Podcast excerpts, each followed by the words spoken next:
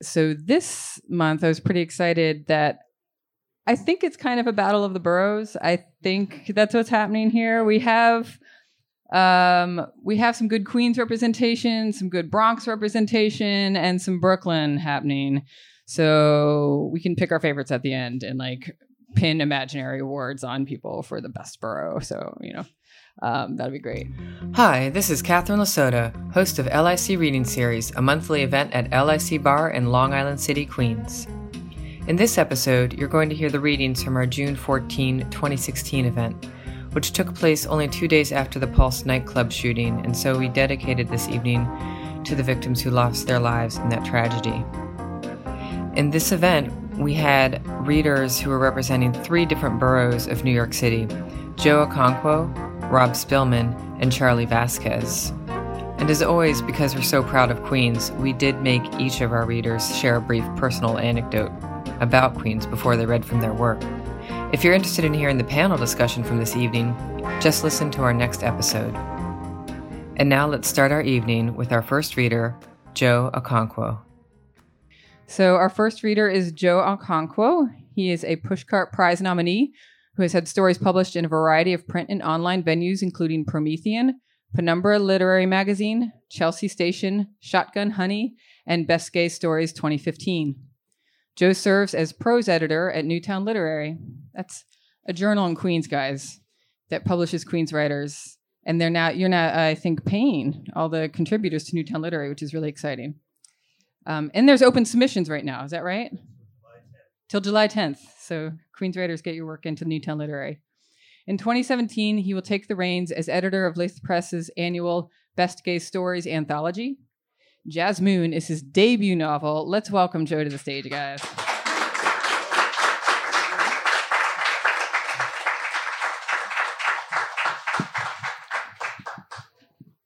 Thank you. So for my Queens story, I've lived in New York now 16 years as of last week, actually. And shortly after I moved here, I started dating someone.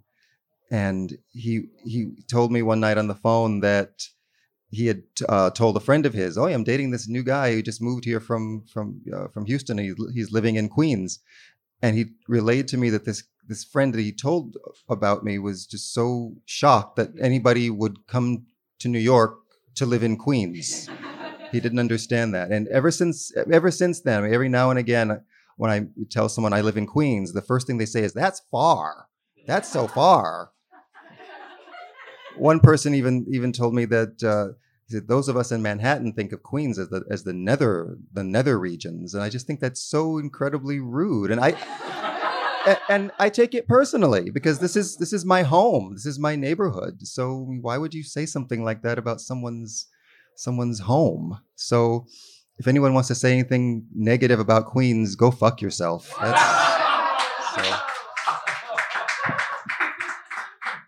So this is from my debut novel, Jazz Moon. It just came out week before last, and it's about it's set up against the backdrop of the Harlem Renaissance and Jazz Age Paris. So I'm going to read the first chapter. Harlem had been hit by a hurricane. It was raining cats and jazz. White folks called it race music. Old colored folks branded it the devil's music because its saucy beats made men pump their hips in slow pirouettes and women lift their skirts above the knee with a sweltering look that said, "Come and get it, Papa." But whatever you called it, it was everywhere, gliding out of glossy nightclubs, smoking lush and torrid out of basement speakeasies, in the streets, louder than a growling subway train. And if you ventured down Lenox Avenue or 125th Street, you wouldn't be surprised to pass a first-floor apartment, window open, and glimpse a couple dancing as jazz crackled out of a phonograph. You'd stand on that sidewalk, right outside their window, and watch them for a while, but they wouldn't even notice you.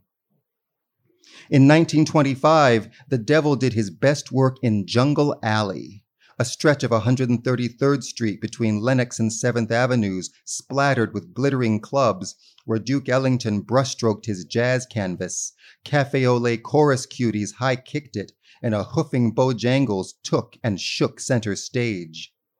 Clubs gorged themselves on white swells from downtown drawn to the sensual, the primitive, the exotic, who, after seeing a Cole Porter musical on Broadway or a Verdi opera at the Met, cabbed it to Harlem in droves to slum to the tune of Sweet Georgia Brown and romp in the jungle of their uptown backyard.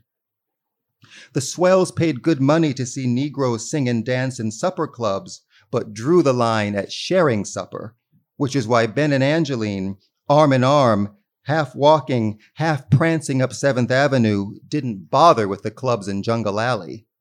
They bypassed 133rd Street altogether and shot onto 136th instead, laughing like fools the whole time. "You have a good time, Angel?" Ben said. "Ooh, baby," Angeline said, between giggles. "That party was jumping. Hot, hot, hot." "Yeah, Donnie boy know how to swing it." "And where'd he learn to cook? Them pig's feet and black-eyed peas reminded me of back home," Angeline said. They rollicked down 136th. The street was besieged with people leaving rent parties, clubs, picture shows, most laughing like Ben and Angeline, some downright drunk, and you could smell reefer everywhere.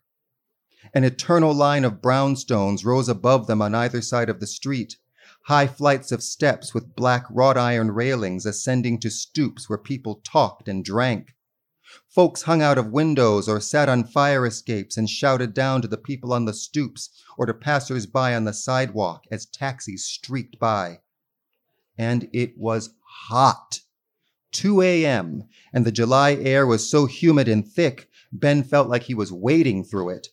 He was tempted to loosen his tie for some relief, but on Saturday night, he wanted to shine. "Ben, you remember where we going?" "What's this lap joint called?" Angeline said. "Teddy's. All the hep cats go there. Reggie told me about it. Says the band's a killer diller." "That's great, baby, but maybe we should go on home and kill some dill in private."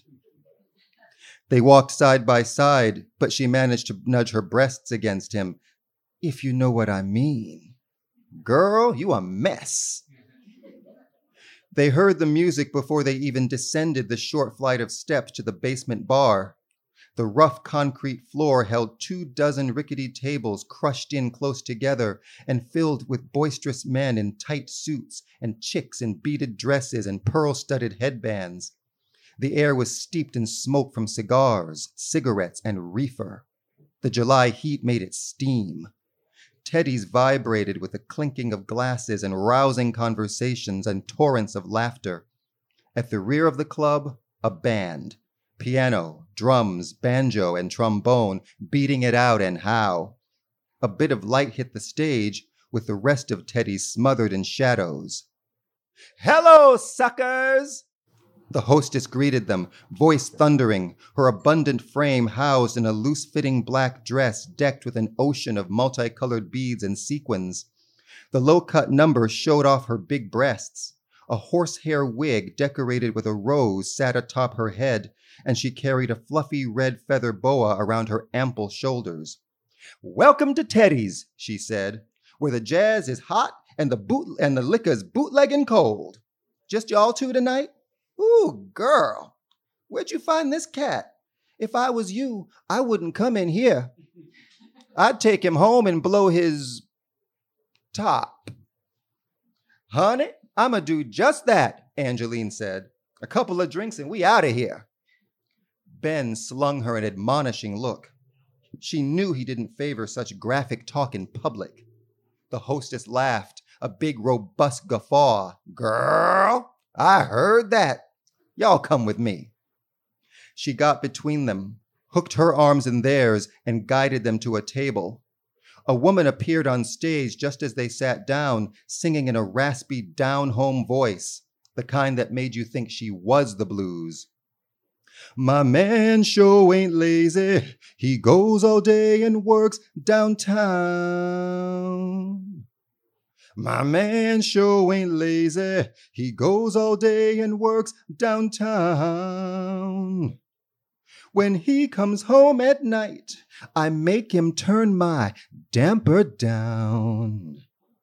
A waitress arrived at the table. In her sleeveless satin dress with its thigh-high hem, she looked like a chorus girl in one of those all-colored musical revues. She carried a tray with 2 teacups, which she placed before Ben and Angeline. They each took a big gulp of tea. It sent a shudder from their eyebrows to their toes. Ben recovered first. This some good damn tea. His voice was hoarse. Righteous, Angeline said. Benny. She tickled her knee against his under the table. Benny, she said again, her voice across between an innocent coo and a seductive purr. Can't wait to get you home. The spot where she rubbed his knee burned. Without warning, she leaned over and kissed him, rough, her tongue flicking over his lips. Ben didn't like doing this in front of people, but had no choice but to respond in kind. Yeah, man, someone behind them yelled. You go on and kiss that chick. Others chimed in, cheering them on as they kissed. That's his main queen. I can see that. She sure is, and she is a good piece of barbecue. That chick sure is some fine dinner. The crowd whooped and applauded as if Ben and Angeline were the opening act of a floor show. He jerked away from her, leaving her reeling from the sudden stop. He was embarrassed, but intoxicated too. The gin, the crowd, the salty funk of sweat, and the odor of reefer wafting through the place. And now the real show began as the hostess mounted the stage, big breasts leading the way, dress rustling as she climbed the steps. Hey, suckers, how y'all doing tonight? Everybody got enough tea? Glad to hear it, because at Teddy's, it's always tea time. But you know what, honey? I need me a man to pour my tea right out of a nice long spout. You know that's right. If you know a man got a good spout, you send him right on over. And if he ain't got a good spout, tell him to keep his ass home with his wife. And if anyone here tonight got a good spout, tell him to meet me in the back room. Well, suckers, we got a good show for y'all tonight, so let's get started. Ladies and gentlemen, Teddy's is proud to present to y'all the Blackberry Jam featuring Sweet Baby Back Johnston. The light dimmed more. The audience clapped. Ben watched as a cat with a trumpet came up on stage and began to play. Mellow. That was the only word Ben could think of to describe Baby Back Johnston. No fanfare like Armstrong, just a sound that was blue and smooth. One moment it floated up with the reefer smoke, the next it was low down. Baby Back took that horn through a swirling maze of rhythm as the band underscored his every lick. He caressed those flats and sharps, fondled those swinging eighth notes, fingered that melody till it cried. Yeah. Baby Back broke it up. The crowd fell out. Ben was hypnotized. Hypnotized by Baby Back's horn, a horn attached to a face coffee-colored and soft as polish. A tall man, his broad shoulders flared down to a trim waist accentuated by his tight suit. His eyes were shut lightly as he blew, that horn. Thank you. Let's give it up for Joe Okonkwo. That was amazing reading.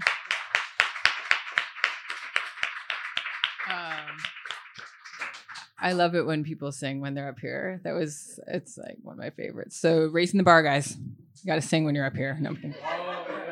But yeah, so we had our Queens. We're moving on to our Bronx representation with Charlie Vasquez. He's an author as well as director of the Bronx Writer Center at Bronx Council on the Arts. He's published two novels, Buzz in Israel and Contraband, which is available here from Astoria Bookshop, as well as short stories and poetry. Also, from 2008 to 2011, he ran the East Village Reading Series Panic. His latest novel, Trapped in El Morro, and its accompanying short story cycle are set in Puerto Rico and explore historical themes told through suspense and terror tale lenses. Let's welcome Charlie to the stage.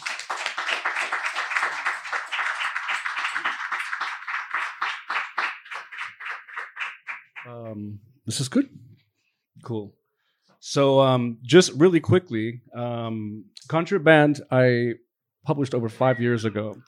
And when Catherine asked me to read, I thought, oh, sure, I'll read. And then I thought, well, what the hell am I going to read from? Because in the last 5 years, I've really only published short stories and poetry while I've been developing this new, these new Puerto Rico terror tales.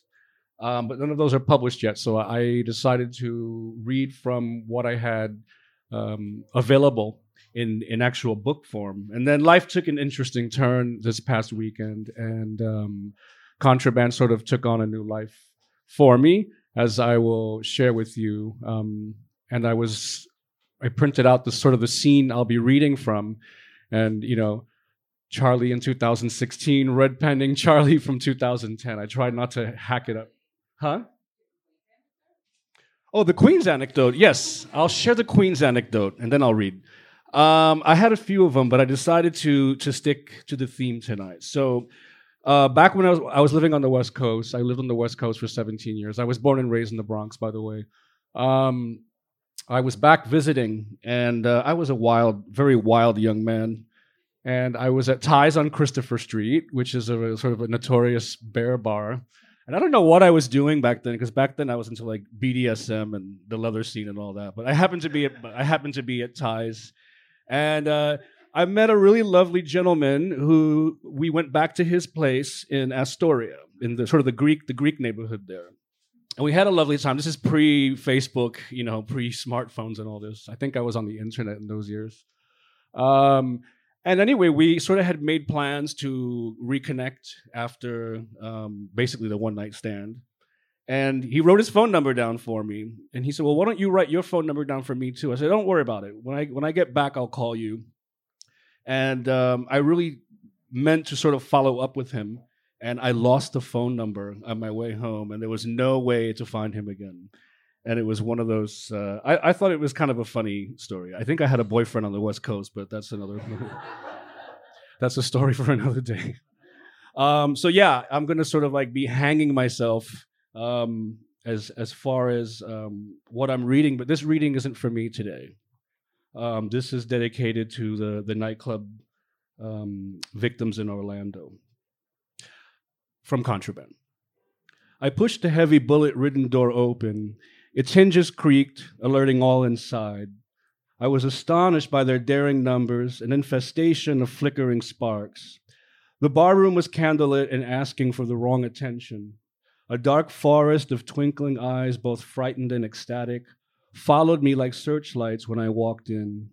Limbs and torsos and faces huddled in dark corners, exploring the forbidden contours of the body and soul. The deepest stab at the revolution one could thrust. I never thought I'd see the day when the masks of terror and ecstasy would look identical. They were on every face. It was there that I met a hall of lunars, though I wasn't comfortable acknowledging this at first and wondered what my role in such a society would be.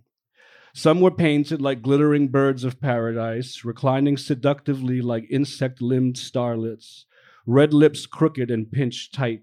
Their frayed dresses soliciting caresses from the dirty rubble. One silhouette pulled lascivious garments onto its body with an abandon difficult to describe. I saw no one there that was like me. I did not see a face I could relate to. They were drunk and smoking and dancing, dressed in dangerous fashions, like storybook creatures snapping compact mirrors shut, rounding their lips to suggest seamy pleasures. I began to understand. Every moment could be the last. I watched as disheveled men, shy young lads, and the few mannish women danced in a circle, their arms overlapping, their feet speaking the language of the poisons that filled their overflowing cups. When the wind blew in, the curtains from the only window facing the ocean, I mistook it for storming soldiers. I was not sure where to sit, and no one spoke to me at first. I even wondered if they thought me a spy, a snitch, considering how I was dressed. I sat at a large table and was greeted by a tall and dark man of earthly charm. I did not like admitting this, but his beauty made every cell in my body pulse with new life. He was a carved mahogany statue come to life, strong under a perfumed sheen of sweat that smelled of the finest Indian sandalwood. His clothes hung loosely on his solid body, and candlelight reflected off his skin like the moon on seawater. As soon as these thoughts and visions electrified me, I realized he was shaking my hand. "Volfango," I said to him, pulling my hand back from his warm and strong grip. "That's quite a name," he said skeptically. "I'm Alto, and where would you like to go, Volfango?" His teeth white as bones on a desert floor. "Here is fine for now," I said. "Maybe for now," he agreed, sitting back and widening his powerful chest, dragging his root-like fingers away from me. I was still on alert. I had made it a habit to always be on alert, no matter how intoxicating the distraction. "I don't understand," I said. "There's an underside here in Santa Prieta, but it's small. You might want to consider an eventual move to a larger one for your safety." It was jarring when a man could conjure my past without knowing so, or did he? He was a retired dancer, he informed me, breaking the ice with easy comfort. His eyes shone like diamonds whenever I caught them at the right angle, and his deep, wolfish laugh triggered earthquakes in me. My defenses crumbled in his presence. He slid his chair closer and assured me in island Spanish, "I want to tell you something in case you're wondering." "Yes?" I asked, while sipping a drink that tasted of rat poison tinged with lime. "If you're certain you're a lunar, I don't even know who you are," I said. "I'm the one who's taking you where you want to go," he informed me, leaning back. "I chose lunacy long ago, if that's what you mean," I told him, turning my eyes away from his dark grace. His outburst of laughter stunned many around us. It was as a flash of artillery, a blast through the chest. "Then why are you hiding your eyes?" he asked me. "It's a habit." "A habit? That's what I said." "Well, you don't have to here," he assured me, undressing my inhibitions. Staring him in the eyes, I said, "I doubt that'll be a problem." The sun sank behind the mountains, casting a long shadow over the coast, which slid into the cantina like a stalking cat, caressing all inside with the secrets of twilight. Candle fire became brighter, and people got closer to one another, huddling in nervous clusters of red feathers, unfastened camouflage fatigues, and tattered fashions of the past. Their eyes, and perhaps even mine, flickered more intensely as dusk gave way to night, a forest of creature eyes. A compassionate smile painted Alto's face with a wash of papaya flesh. He shone like a deity in fiery semi-darkness and became to me, in those few 10 seconds, a spiritual beacon. I still cannot rationalize those feelings, but that was how it felt at the time. The whole of my body and soul listened to him as if he were a messiah, a man sent from far away to dispel lies and teach universal truths. I tried to convey a neutral impression, enthralled by his voice. Alto knew this. "What are you thinking about?" he asked, laughing kindly. "I can't say.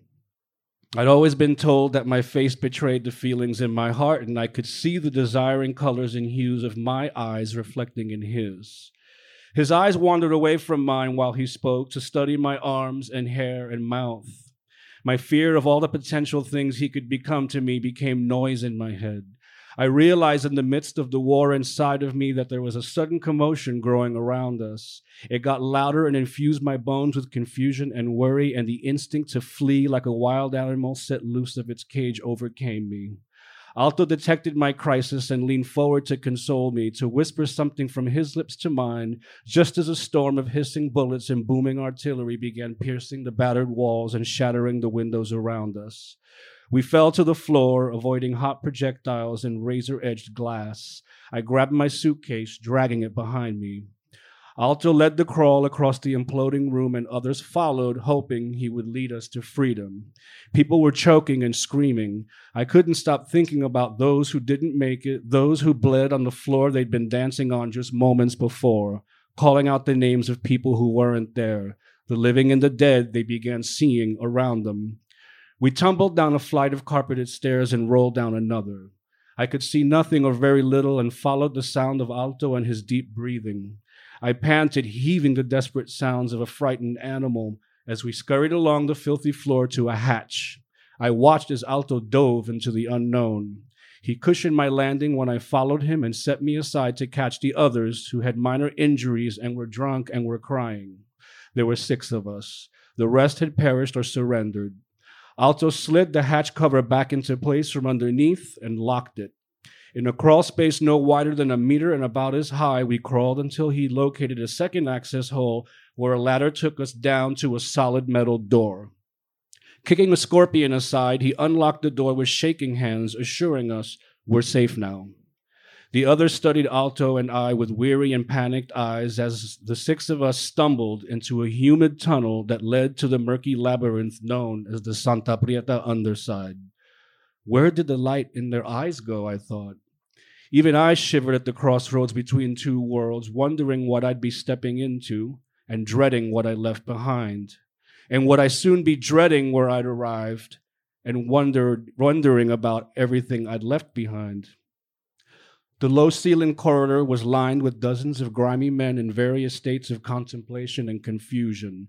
Upon reaching a common area of fresh and moist concrete walls, a feeling of safety fell upon me, as excited shadows swarmed us, offering bottles of water and bandage and soothing fruit. They were as a race of forest creatures, bearded and clawed and hairy, smelling as if they'd never once bathed. Despite the jolt of shock I felt upon seeing these Santa Prieta undersiders, I vowed never to return above after what I'd seen. It was then that a tunnel brother stepped away from the small crowd before us and bowed, saying, "Bienvenidos." Thank you.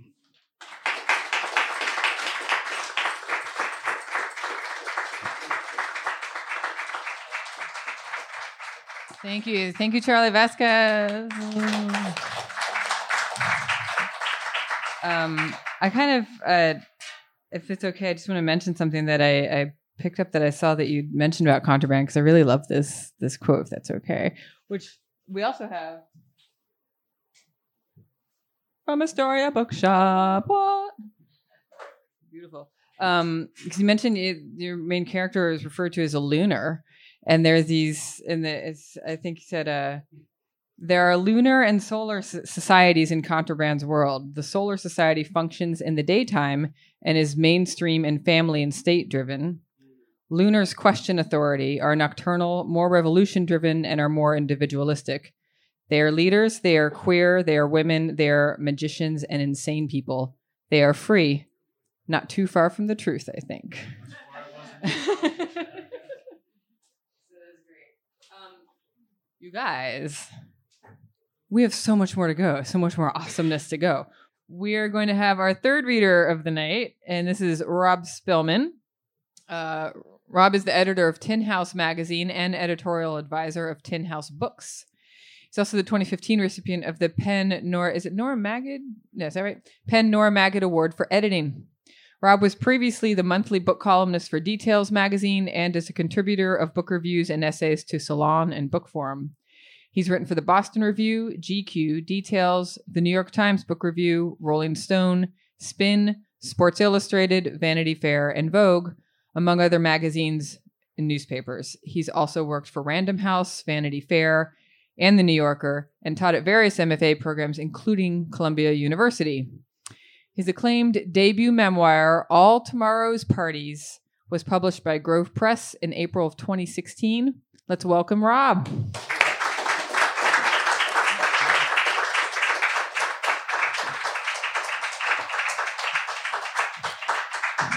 Thanks so much. All right, my Queen story. I went to college in Baltimore, and I went to a really crappy state school in Baltimore. But I had a friend at Johns Hopkins who was from Means, and his parents had a Upper East Side amazing place that looked out over the Queensboro Bridge. And in college, I studied psychology and ran track. That was why I was there. And so I was running 90 miles a week, and that was like my kind of what I did. And so even though I was coming up here for a party weekend, I scheduled in a 14-mile run. And I tracked from his apartment. I could see Queens. So I was like, I'll just run, up through Randall's Island into Queens and back over the Queensboro Bridge.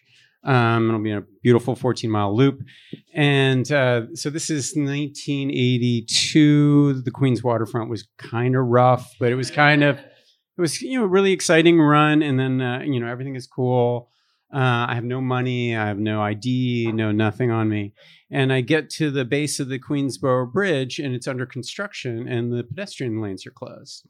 So at this point, I've run 12 and a half miles. And so I quickly do the math. I can retrace my steps and run 25 miles on the day, jump the turnstiles, and try to go back that way. And I can see his apartment just over the river. And it's like, fuck it, I'm just gonna swim. I didn't think of that. It was hot enough. I could have done that. But no, instead there were orange cones that went right down the center of the Queensboro Bridge. So I ran straight through the Queensboro Bridge, hurdling the orange cones with traffic going by on each way. And I was not arrested, and I ran really fast and escaped Queens. So I could have lived here for the rest of my life, but I made it back. All right, so like everybody else, I've been pretty upset by the news, and was thinking a lot about my father, because my father is gay, and I grew up mainly with single gay father in the Berlin opera world. And he's from central Kentucky, and sort of struggled with his sexuality for a very long time, up until, I was a little kid. So I was thinking about all the discrimination he faced, and how hard his life has been. And he's 80 years old now, and he's still living, he lives in Boulder. And, I think that he has a very safe, happy existence. And then something like this happens, and sort of brings it all home for me. So I was thinking about reading something about him, but then I thought, I'll read something actually just a little more celebratory, since that's kind of the mood I think we're going for. So my memoir bounces back and forth between growing up in the Berlin gay opera world and my return to Berlin when the wall came down. Right after the wall came down, I went and lived in the East Side before reunification. So I'm just going to read right from the beginning. And each chapter has its own soundtrack and a quote that kicks it off. And chapter one is, the quote is, switch glasses, art should be life. It's an imitation of life. It should have some humanity in it. That's John Lydon, a.k.a. Johnny Rotten. The soundtrack is the Sex Pistols' Holiday in the Sun from 1977. This must be the place. I point to the street signs above us, then back down at the flyer. If you say so, Elisa says. Where else should we possibly be, I ask, and raise my glass. 4 months before reunification, we are drinking a previously impossible to obtain West German wine at a makeshift sidewalk cafe, stumbling distance from our illegal cold water flat. Although the wall has fallen the previous October, West German authorities don't yet have authority to cross into the east. When the German Democratic Republic's police wages vanished, so did they. The only authority left here is the elite riot police and the remnants of the GDR's army. They keep order by bashing the skinheads and anarchists and running street battles every night. We haven't seen many other Westerners on this side of the wall. Most are staying away until reunification. Young East Germans have looked out for us. 25-year-old Americans, married less than 2 years, self-proclaimed bohemians, crazy enough to live in the midst of their chaos. But to us, it doesn't feel crazy. There's something alive and magical in the air. What it must have been like in the 20s when Marlene Dietrich was roaming the risque drag clubs in men's clothes, when culture and politics collided and the possibilities were revolutionary. Now, for East Germans, Berlin is reborn, and in the month we've been living here, everything feels possible. 2 weeks ago, this wine bar was a boarded-up food market. Young locals pooled their money and drove through a gap in the wall in a battered Wartburg, which they filled with cases of West German wine, then smashed down the market's door and served the wine on the sidewalk, on upturned cable spools scavenged from the abandoned warehouses along the eastern side of the wall. Thus, the Prenzlauer Berg wine bar was born, and thus we became regulars, doing what was unthinkable only a year ago, publicly downing a whole bottle of cold 1989 Feldzelandwein from the Rhine. Not that there still aren't risks. Almost every single night, the sirens sound, blaring like World War II air raid warnings, winding up louder and louder, signaling that the riot police are coming in to clear the skinheads who are trying to firebomb the Autonomen squats nearby.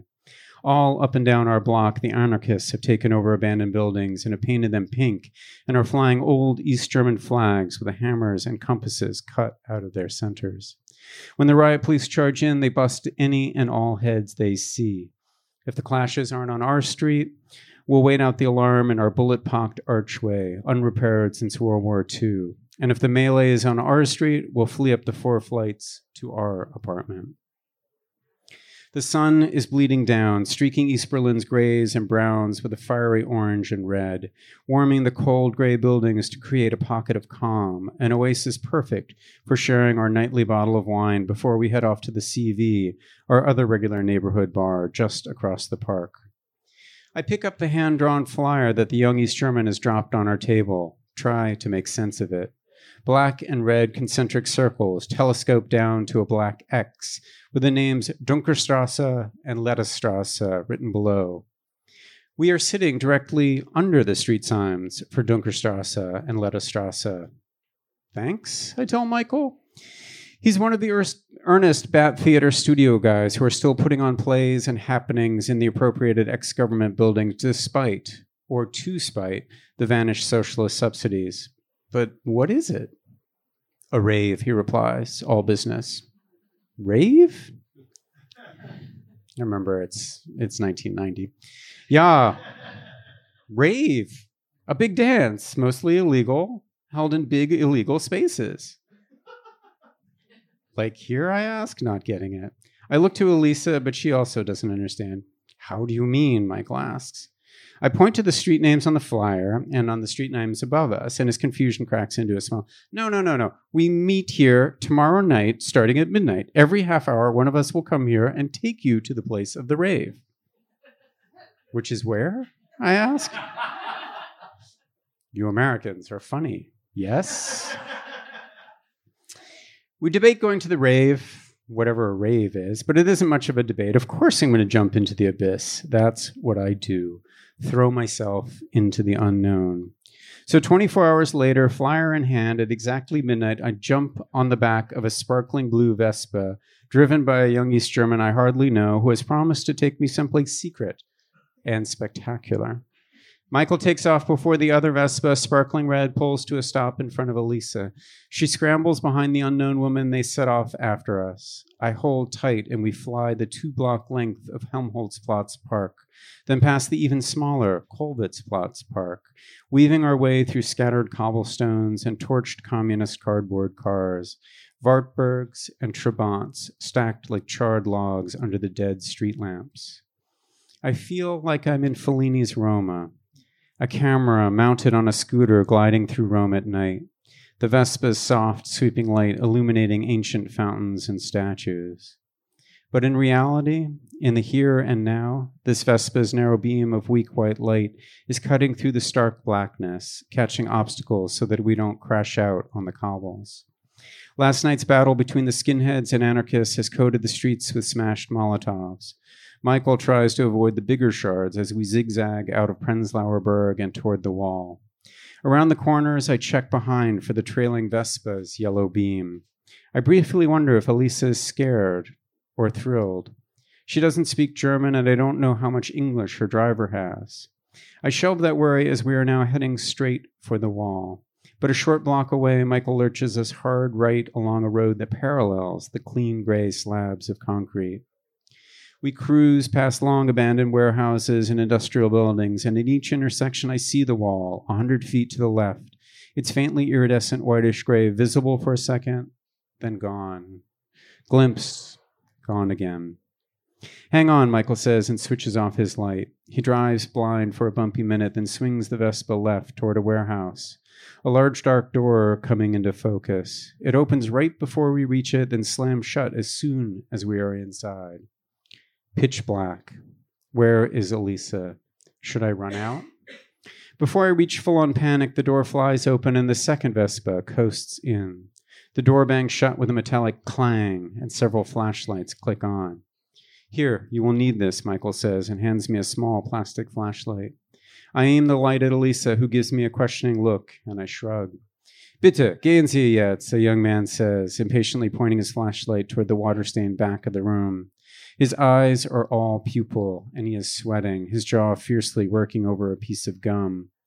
I wave goodbye to Michael and follow the sweating man to the other side of the small, white-tiled room and through a set of steel doors that lead to a stairwell. Banish all bad thoughts. We're not going to get rolled. It's all good. Follow the signs. I squeeze Elisa's hand to reassure her and myself. We skip down one flight of steps, then another, trying to keep up with our hopped-up leader. 2 floors below street level, our Orpheus pushes open a creaky black metal door, revealing a vast, flooded basement, strewn with rubble and industrial detritus. Was gibt's? I ask. And our guide snorts. He explains in German, which I quickly translate for Elisa, that we are in an old ball-bearing factory. He tells me this as he dances across long, sagging boards stretched between cinderblock islands. Our flashlight beams ricochet off the oily water, which has a ferrous, noxious reek. And I picture my foot dissolving in it as if it were sulfuric acid. A faint, far-off beat, a fast, steady thump, thump, thump matches the pulse in my ears. Is there another room to the factory? I call after our guide, repeating the question in English for Elisa. No, no, he replies. The party isn't in here. This is only the passageway. Before I can begin to think about where we are heading, on the other side of the waterlogged basement, a 6-foot-wide hole opens into a dank tunnel. The thump, thump, thump of music is now clear, and up ahead a bright light pulls me forward. Entschuldigung. Excuse me, my new friend says, shining his flashlight over my shoulder. I turn around and Elisa catches up to us. She gives me her, what have you gotten me into, look, and I give her my, you agreed to this, look back. I silently also give her what I hope is reassurance, and I think she's on the same page, but I really don't care because we're obviously on the cusp of something weird and quite possibly wonderful. Where are we? I once more ask our guide, who moves aside so that we can be the first to step through the hole and into a cavernous space constructed of gray granite blocks, the vaulted ceiling sweeping up a good 100 feet. People are dancing everywhere, on piles of paving stones and railroad ties, and in the long trench that runs through the center of the giant space. They are dancing to the loud, steady, bass-heavy electronic music, something that sounds like Kraftwerk crossed with Donna Summer. Dancers cast huge shadows from the low, icy white strobe lights ringing the room. Atop a Lincoln log-like construction of scavenged railroad ties perch 2 sets of turntables and 2 young men with black bubble headphones who are bobbing along to the music. Where are we? I shout.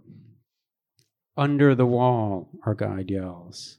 This is an old subway station from before the war, closed off for 40 years. Now we break through and have a rave.